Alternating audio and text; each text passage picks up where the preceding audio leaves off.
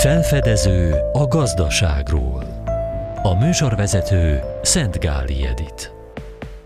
A Magyar Közgazdasági Társaság legutóbbi vándorgyűlésén életműdíjjal tüntették ki Csatmagdolna közgazdászt. A díjjal a több évtizedes egyetemi kutatói és oktatói munkát, illetve a közgazdasági társaságban végzett aktív munkát ismerték el. Itt van velünk a vonalban Csatmagdolna. Annak idején miért éppen a közgazdasági pályát választotta? Szüleim a műszaki pályát szerették volna, mert műszaki hátterűek voltak. Egy lángépgyárt nevű cégnél dolgoztak, amiről amiről ma már nem sokat tudnak az emberek, és a lángépjár engem szeretett volna oda vinni, hogy majd én ott dolgozzam, vagy mérnök legyek, vagy esetleg közgazdász. És akkor mondtam, hogy nem tudom, mi az a közgazdász, de minek után mérnök nem szeretnék lenni, akkor inkább közgazdász leszek. És akkor utána néztem, hogy mi az a közgazdász, és akkor rájöttem, hogy ez egy elég érdekes pálya, itt sok mindent lehet csinálni, nyelveket lehet használni, szóval úgy gondoltam, hogy ez jó lesz nekem. És hát volt egy fiatal közgazdászok versenye is, egy országos vetélkedő, ahol első lett. Ez aztán újabb löketet adott, vagy ez aztán el is indította a pályán? De akkor volt, amikor az úgynevezett uh, szocializmus lazulni kezdett, és ugye egy kicsikét már a gazdasági szempontokat is elő lehetett hozni, és értékelni, elemezni lehetett, uh, nem csak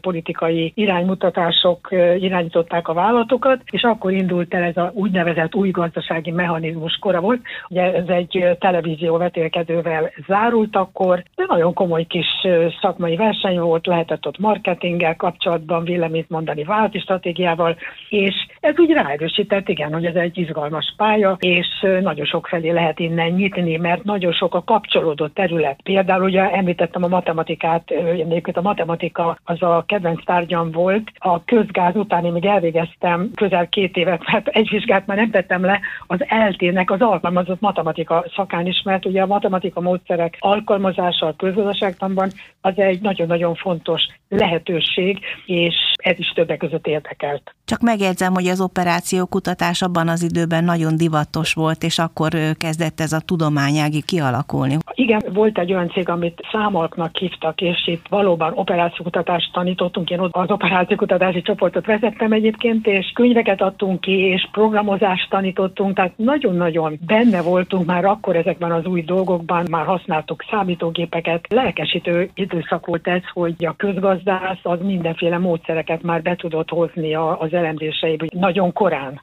Említette a nyelveket, honnan jött a nyelv szeretete? Hát egy szakember idegen nyelv nélkül nem megy messzire, hiszen ismerni kell a nemzetközi irodalmat. Én már általános iskolás koromban az orosz mellett tanultam németül, és nagyon hamar elkezdtem tanulni angolul is. Engem egyszerűen érdekeltek a nyelvek, meg érdekelt az a többlet tudás, amit azzal meg lehetett szerezni, hogy az ember elolvas egy irodalmi művet, később egy közgazdasági művet. Ilyen módon én nagyon hamar megszereztem mind a három nyelvből, a németből, az oroszból és az angolból is a nyelvvizsgát. Rengeteg rengeteget segített egyébként, hát az úgynevezett szocializmusban mindent el lehetett érni, szakkönyveket meg lehetett szerezni, és olvasni lehetett. Az ember akarta tudni, hogy mit tanítanak egy londoni egyetemen, vagy egy amerikai egyetemen, nem, nem volt titok. Tehát meg, ha valaki akarta, és a nyelvet tudta, akkor utána tudott járni. Hát persze kicsit munkás volt, el lehetett menni konferenciákra. Nagyon jó lehetőség volt, hogy az ember leadott egy jó cikk anyagot, vagy egy jó vázlatot, mondjuk egy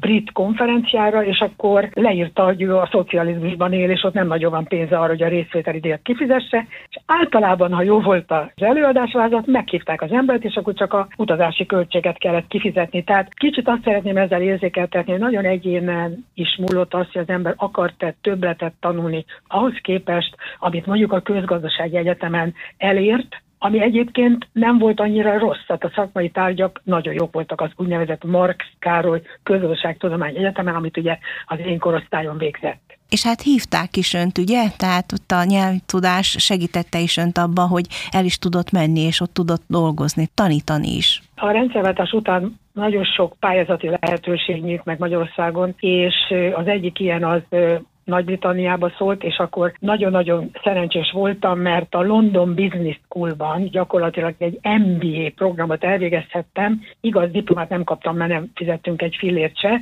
de beengedtek, beengedtek a programba, és ugyanazt hallgathattam, amit a, ugye a brit fiatalok.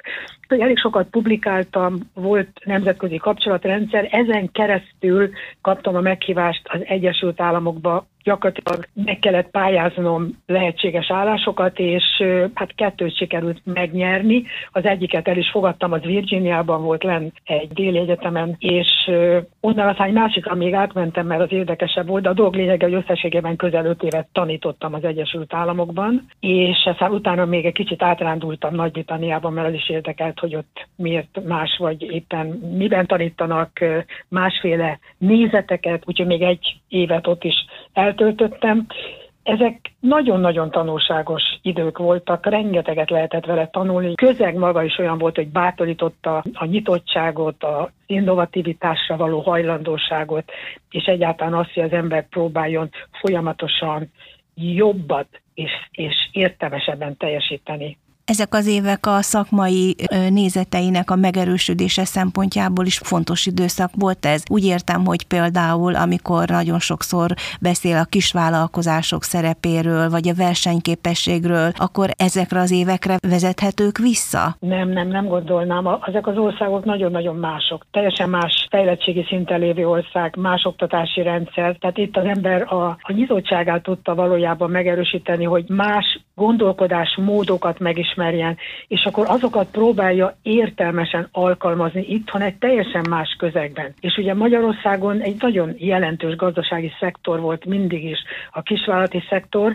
és ahhoz képest valójában olyan nagyon nagy figyelmet én úgy gondolom soha nem kapott, amennyit megérdemelne, és ugye én azt tanultam a szüleimtől is, meg gondolom az értelmiségi pályának is ez a lényege, hogy az emberek feladata van. És azért tanult, hogy valamit javítson a, most nagyképének hangzik, de nem annak szánom, hogy valamit javítson a, a, a világ helyzetén. Ugye nekünk meg a világ most ugye bár Magyarország, és én úgy érzékeltem, hogy a KKV szektor, a kisvállalati szektor megérdemli azt, hogy nagyobb figyelmet fordítson fordítsunk rá kutatók, közgazdászok, elemzők. Ezért választottam egyik témaként a sok más mellett, mert ugye sok minden mással még foglalkozom, de ezt nem tudom abba hagyni addig, amíg azt nem látom, hogy a megfelelő helyére kerül Magyarországon a magyar kis és közepes vállalati szektor. Nagyon sokszor beszélt itt nálunk a rádióban is a versenyképesség fontosságáról. Nos, akkor ami ez utóbbit illeti, hogyan látja most ezt a kérdést, az energiaválság mennyiben érinti, vagy éppen veti vissza akár az európai kontinens, akár Magyarország versenyképességét?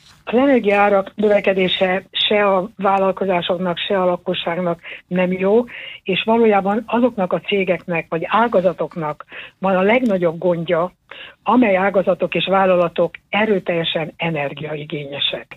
Na most az Európai Unióban azért a mi régiónk, Magyarországot is beleértve, de Csehország, Lengyelország, Szlovákia is erősen energiaigényes, hozzáteszem a német gazdaság is, és ugye egyik percről a másikra nem olyan könnyű átállni egy teljesen más gazdasági szerkezetre, de mindenképpen arra kell odafigyelni, hogy az energia ára valószínűleg nem fog jelentősen csökkenni, meg amikor csökken, akkor legközelebb visszamegy, tehát egy, egy bizonytalan, kiszámíthatatlan termékről van szó, és éppen ezért nagyon fontos az a gondolat is, ami a vándorgyűlésen el is hangzott, hogy át kell állni a sokkal kevéssé energia igényes ágazati szerkezetre az egyes országoknak, és akkor ilyenkor jön elő a tudás. A tudás az nem energiaigényes, a tudás az energia szegény tevékenység, mert ugye az agyunkat mozgatjuk vele, és nem a gépeket mozgatjuk energiával. Tehát óriási változtatásokra van szükség Európában,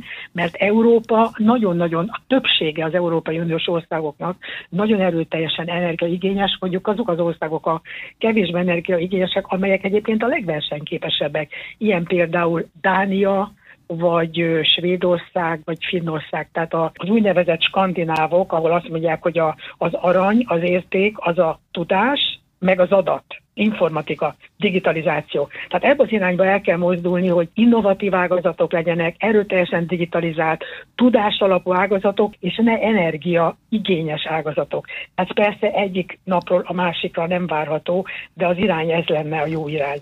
Most is fáradhatatlanul és lendületesen beszél ezekről a közgazdasági témákról. Mi az, ami ilyen sok energiát tud adni önnek? Talán ha szakmával kezdem, akkor azt, hogy szeretem, amit csinálok, de de én, én hozzáteszem, hogy én, én nagyon-nagyon szeretek tanulni. Én szerintem talán ez a legfontosabb, hogy most sem múlik el úgy nap, hogy valami friss angol-amerikai cikket ne olvasnék el, ne vennék meg egy szakkönyvet.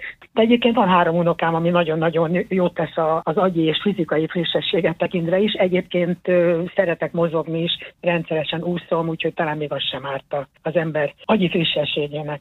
Csat Magdolna közgazdást hallottuk, akit a Magyar Közgazdasági Társaság életműdíjjal tüntetett ki. Felfedező